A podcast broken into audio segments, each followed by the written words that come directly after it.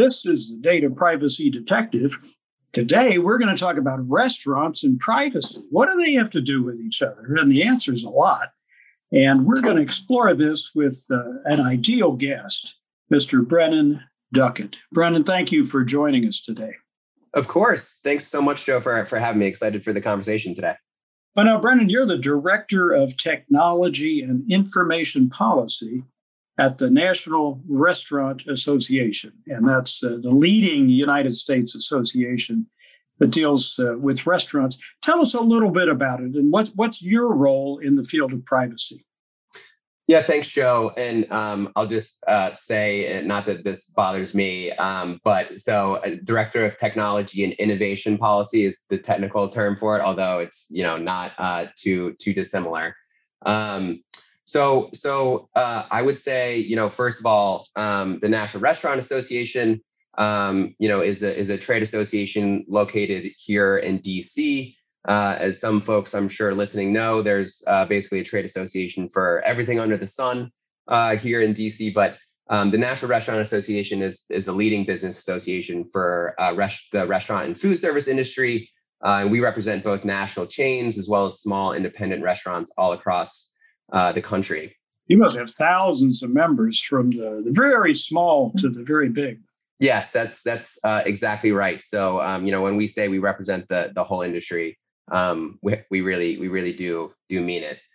Um, and, and your position, you know, you're, I, let me guess, you're really the lead advocate, are you, for the interests of restaurant owners? Yeah, and so um, you know the way our team kind of works is that we have um, not only policy experts, which um, you know is w- what I qualify as, but we then also have um, sort of a, a Capitol Hill um, operation with a couple of full-time lobbyists. I'm I'm a registered lobbyist, um, but again, I in my current role, I kind of work a little bit more uh, on the back end and, and membership-facing end of things, with sort of interpreting and analyzing, um, you know, bills both at the federal and the state level um, and, and, you know their their implications uh, upon upon restaurant businesses. Right now we're going we're talking uh, June 9th, 2022, and a lot's been happening. We're going to get around to this in the uh, federal government and uh, is thinking about really for the first time, a kind of national data privacy law. Many countries have them. We don't. We do sectoral things. Uh,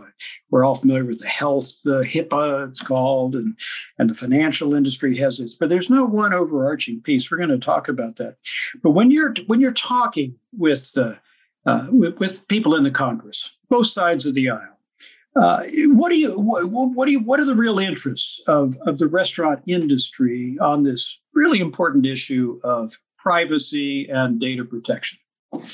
Yeah, it's a it's a great question, Joe. Um, so you know, I'd, I'd first uh, and foremost, you know, start out with with saying that, um, and you kind of mentioned it with with the new bill that was just um, sort of uh, introduced informally last week. Um, but you know, our first first and foremost, we we advocate for um, you know a national uniform uh, standard uh, that's that's you know preemptive of the now uh, you know five states that have their own comprehensive data privacy laws. Now, for uh, those who aren't lawyers, you use the word preemptive. What you mean by that? Then the national law would be the law, and the states couldn't really change it or change it much. Is that what you mean by preemptive? Precisely. Okay, Precisely. and you, you want one because uh, you know, I, I, mean, I live in a tri-state area. Why should it be different in Kentucky than Ohio? That's kind of what you. Got to have one law people understand. That, that, that's exactly right, and and I think with the laws on the books right now, you could say the same exact thing about Colorado and Utah. Like you know, the fact that Utah consumers and Colorado consumers have a different regime not only is is um, confusing for and hard to you know comply with for businesses, but uh, we also believe that American consumers should all, you know, enjoy and understand, you know, their rights and, um, you know, and, and have uh, again a uniform standard to work with in, in all 50 states. When you think about restaurants, uh, now we're going to start using some data privacy terms. Restaurants can be controllers and they can also be processors, and they, or they can certainly, and they have to use processors. Talk to us a little bit about that. How how the industry is thinking about, you know, what are the responsibilities and the potential liabilities uh, being a controller of data, someone who collects data about people who come into the restaurant, pay their bill, and so on, and, and processors who are dealing with uh, data constantly. How do you think about that, and what, what do you tell people in Congress? Yeah, I think it's uh, it's another great question, and you know, I think uh, at the outset, I'd say that um, you know, restaurant as you as you kind of alluded to, uh, restaurants can can act as both a controller, a, a, data controller, and a data processor. You know, when we're looking under the guise of um, you know the state laws um, that that are currently uh, in place. Um, you know, I think at, at the you know our, our sort of main point uh, in this space is that um, we believe that that all players in the digital ecosystem should have some form of statutory obligations, especially when it comes to a federal uh, data privacy law.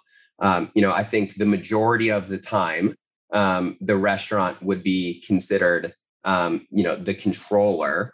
Uh, certainly, when customers dine in, uh, you know, on the the actual premise of the restaurant, um, you know, when we take orders, facilitate payments, uh, providing discounts to customers who are, you know, loyalty program members um, you know, uh, there's there's certainly the in-store aspect of of controlling data, and then um, you know during the pandemic, a lot of restaurants had to shift their business models to um, you know allow for uh, deliveries and working with uh, third-party delivery platforms. Um, You're talking you know, uh, like groups with DoorDash or Toast or you know uh, outside group that helps a restaurant deliver food. That's that's exactly right, and and you know they were you know partnering with them um, certainly was was very helpful to the industry. Um, you know, to survive the pandemic, as as as you and many of the listeners probably know, the restaurant industry was was hit the hardest. Um, you know, during throughout the pandemic when it was when it's at its at its height. Um, so we, you know, we again, and you know, as as data controllers, we do work with a lot of uh, downstream business partners that are that you know would be considered service providers or third parties or or processors, whatever whatever term you want to use, um, you know, under a specific piece of legislation. But um, you know, I think it's key to remember too that um, the controller processor line becomes can become blurry. Um, you know, when it when it, within the the restaurant context, because um, you know, whenever you go make a reservation uh, today on online, you go to Open Table, you go to Resy um, you know that that organization you know under some circumstances would be considered the data controller and then you know they work with the restaurants to make sure that your reservation is indeed taken with your contact information. Um, so you know uh, at the end of the day while restaurants can act as both controllers and processors we really think it's it's super important that um, you know there are statutory obligations in place for for all players uh, in the digital ecosystem. Uh, and, and the, the reason I say that is because you know our members tell us that these obligations are super important in the contractual negotiations um, you know between restaurants and their their downstream business partners um, because you know creating these statutory requirements um, that service providers you know must meet or otherwise would be in violation of the law you know it helps to get those terms sort of automatically included in the contractual no- negotiations, especially when you're a small, you know, independent mom and pop local restaurant that really has, you know, next to no uh, market power in terms of negotiating contracts with with those sort of third party delivery platforms like the, the DoorDashes and Uber Eats of the world. Right. And if I may, we've certainly seen across sectors an explosion of data sharing agreements. And that's what you're talking about. And, and the controllers and the processors all have their own forms and, and so on. So you're saying it really would be helpful to both, and certainly to restaurants, to have the basic rules in place nationally. That's correct. Exactly okay. right. And that was simplify and help people understand. And as you say, a restaurant can be a controller or a processor. And so, as you approach this, uh, should the rules about controllers and processors be the same or a little different? You know, I think that a, that's another good question. You know, what I would say is that most of the time, I think restaurants are going to be considered controllers, and and that is because we are sort of one of those consumer-facing industries that that touch consumers, you know, on, on a on a day day to day basis. Right. And so we recognize that we have responsibilities to consumers to um, to protect their data and uh, you know, again, I think the general concept of consumers having rights that empower them to control their own data is also, you know, a, a, a very beneficial for for you know the American economy um, and and sort of you know individuals' everyday lives.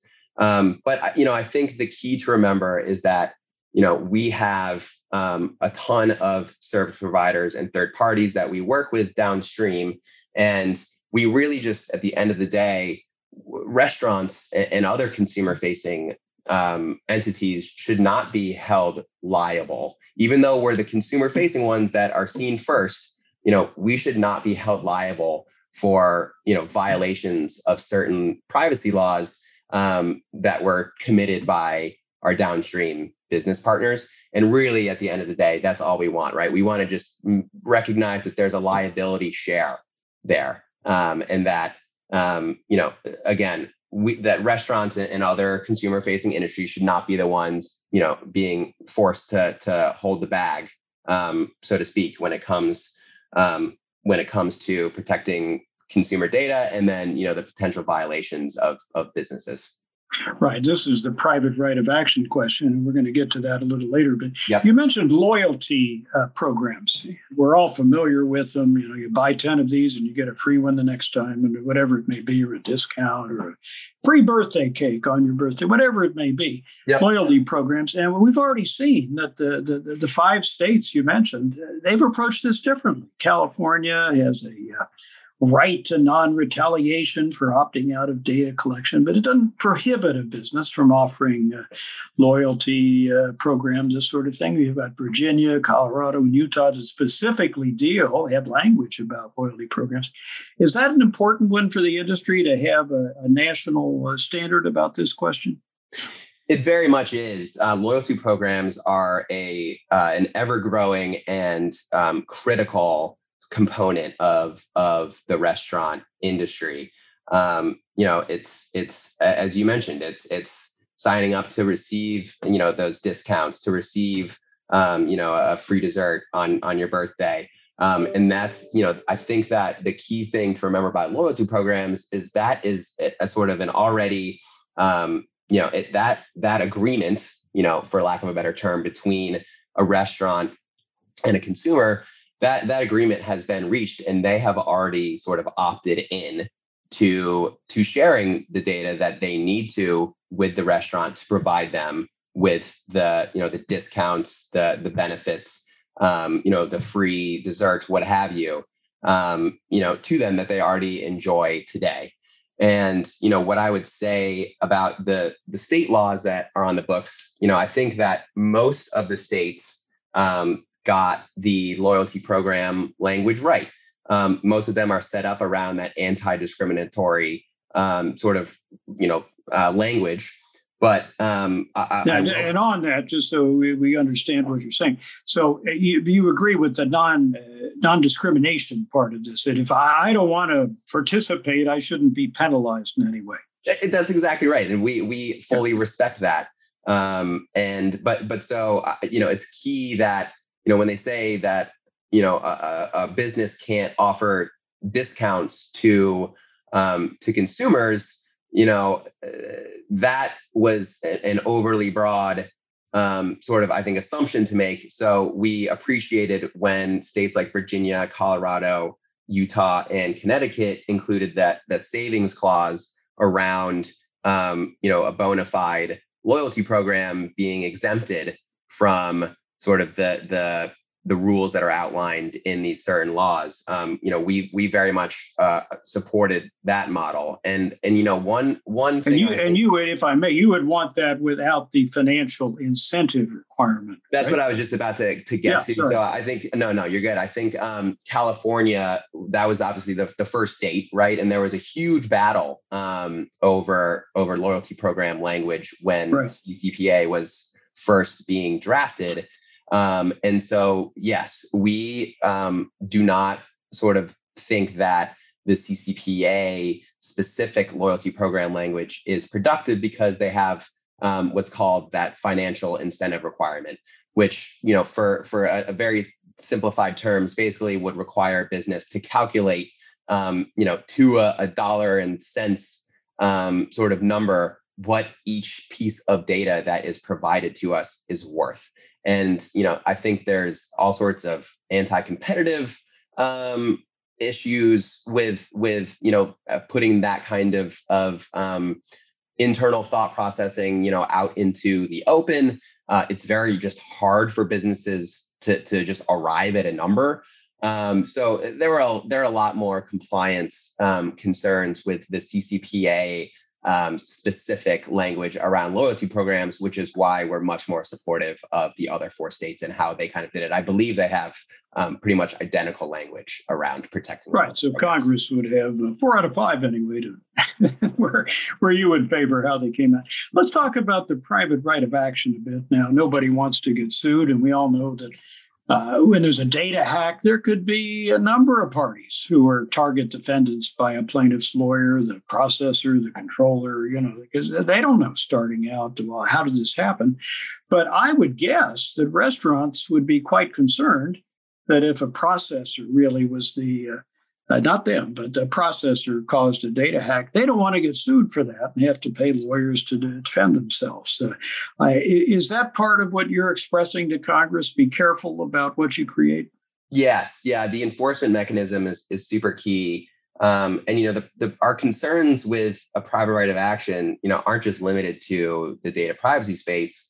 Um, you know, what we've seen in, in other areas like um, the uh, you know the ADA and um, and and patents, what we've seen is that even a limited private right of action, um, you know, enables the the trial bar and, and plaintiffs plaintiff lawyers um, to really um, you know we we call it trolling, right, where they um, you know will get a big class action suit together um, and you know send demand letters to businesses um, for violations that they may or may not have committed. And you know, those businesses that are at the top of the list are almost always the consumer-facing businesses that you know, again, consumers interact with on a day-to-day basis. Right. So, it's often cheaper to settle than to, you know, win in defense. That's that is exactly right. And, and for a smaller company, a smaller restaurant, that could that could wipe out their profit margin. I would think. Completely. Um, yeah, it's you know the, the the, larger chains. Um, you know they they're the ones that that are are able to afford to to settle. Um, but you know when a, when a private right of action is is levied against a small business, you know oftentimes that can just just put them put them right under. Um, so you know we we very much prefer um, you know, when it comes to the states, having enforcement lie solely with um, the state attorney's general office. Uh, and then, you know, from a federal perspective, um, you know, we uh, the primary source of of enforcement, we you know, we would much prefer it to be um, the FTC. Um, you know, and again, uh, having a private right of action is just uh, you know a, a disaster um, for for for all consumer facing businesses, uh, including FTC being the Federal Trade Commission, and uh, if it has the power to enforce something, it could also have the power to to do right when there are egregious cases. So exactly. a lot of people rushing to court understand the industry's position. Well, let's turn to this as we head for home today in this podcast the Three Corners Bill. Now, we're taping this in June of 2022, and we now have a bill that appears to have bipartisan support. It's called the Three Corners Bill, and, and from the standpoint of the uh, the restaurant uh, business, uh, what are the big issues? Yeah, so you know, I would say at, at the very outset, we were, um, you know, as, as, I alluded to earlier in the in the podcast, um, you know, we are supportive of of Congress finding a you know a bipartisan federal you know solution to to for data privacy to give you know businesses and consumers you know one uniform standard. So when we first heard about it, we were like, oh great, like you know, let's let's see um, you know what what is inside the bill because you know at the end of the day this is kind of what we we advocate for but once we um, you know started to learn the details uh, of what was included within the bill um, we definitely had um, some you know significant concerns arise what are the prime concerns there yeah. it's a lengthy bill a lot of detail but what are the prime concerns from your it is so i would say first and foremost, the the concern um, is is the trade off that was made to have preemption included, and what that trade off I think was was having preemption included, but having a private right of action included as as an enforcement mechanism. Um, you know, I think the problem with the way that preemption is drafted in the in the three corners bill, um, you know, there are a ton of of major major carve outs, uh, including uh, state consumer protection laws. Um, you know, little FTC acts, uh, so to speak, that have their own private rights of action included in them, oftentimes. Uh, it carves out the California private right of action around data breaches. It carves out any laws that has to do with governing employee data, um, biometric data. Um, so there's a ton of carve outs that we. And Brennan, when you say carve out, you're really saying they, they would let that continue. Exactly. They're not exactly. canceling so. it. They're not carving it out. They're really saying that can continue and it will not be preempted by the federal law.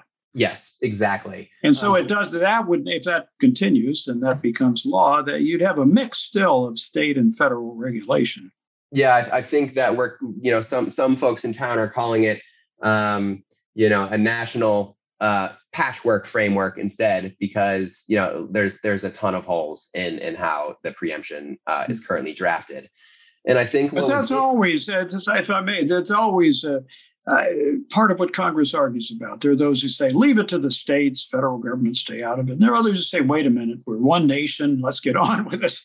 And, and this is this is what Congress does. It debates these these two great extremes and tries to find something that works. What from the restaurant industry's uh, standpoint uh, uh on this big issue, uh, what would you be satisfied with? I think that you know, in terms of of of and this is high level and you know at, the beginning Just high of, level. at the beginning right. of the process but um, you know i would right. say for us to eh, you know in the, the bill in its current form um, you know there's there's a myriad of issues that go you know all the way down throughout the bill. I would say that a private right of action being included is a non-starter. Um, it just just you know uh, you want the ftc to have enforcement power. that that's right. That's right. Okay because um, the, the private right of action that was included in, in this bill includes you know compensatory damages injunctive relief attorney's fees. So they call it limited but really from our perspective it's it's pretty much not and opens the door again to those those uh, big class action suits that we discussed. And maybe now this time you can go to federal court or you can go to state court or both. It may it's part of what you're afraid of. That's that's that's exactly right. And I, I think a couple other sort of restaurant um, specific concerns we have, you know, we we really just we want Congress to know that that restaurants aren't like other businesses, and so you know it goes back to um, you know the loyalty program protection language. You know the way that we read the three corners draft right now. Um, you know we we essentially uh, understand it to to say that pretextual pre-contextual consent um, is prohibited. So so what that means is that you know restaurants are going to have to get all of the, the their their customers that already have you know uh, in a sense opted in to the loyalty program they're going to have to uh, have them re opt in. Uh, and you know with all sorts of of terms that um, folks will have to you know like uh, agree with and, and, read through. And um, you know we think that um, the way that the the loyalty program language right now is you know might need some adjustments and I think the other thing that we touched upon earlier in the podcast was the service provider and uh, third party obligations that are included in the, the three corners draft.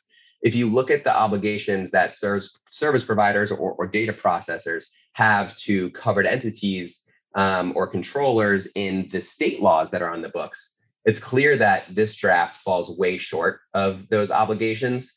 Um, and you know, we we'd lo- we'd like to see um, you know those those strengthened in a way that um, benefits small businesses who again lack negotiating power in the market. Um, you know to, that that would require um, you know bigger companies to to act um, you know with uh, you know in the interest of consumers but also to be able to um, you know assist controllers with all of the obligations that they will be you know well that have bestowed upon them uh, as well. Well, Brennan, let's see how it moves along. Maybe we can get you back if uh, if we get into a conference committee or even a new law uh, we'll see where it goes. We'll see if Congress can act on this. It seems incapable of acting on many other things, but uh, you never know. And uh, we really appreciate your taking us on this tour today, uh, Brennan. Any final comments uh, on behalf of the National Restaurant Association? No, I think um, you know. Again, I, I would just end with um, we we fully believe that consumers today should be empowered to control their data in in the digital economy, uh, and um, you know, and we support federal preemptive you know uh, legislation. Um, so we're, we we stand ready to to work with Congress and and iron out um, you know the the details uh, in this you know particular legislation um, to to get you know a, a national data privacy framework um, that protects you know consumers and and businesses alike. It may well be that data privacy is truly one of those nonpartisan issues. We all care about privacy we all care about business, and they can go together. We'll see where it all heads. Well, Brennan, thank you for being with us. And as always, I will remind our listeners protecting your personal data begins with you.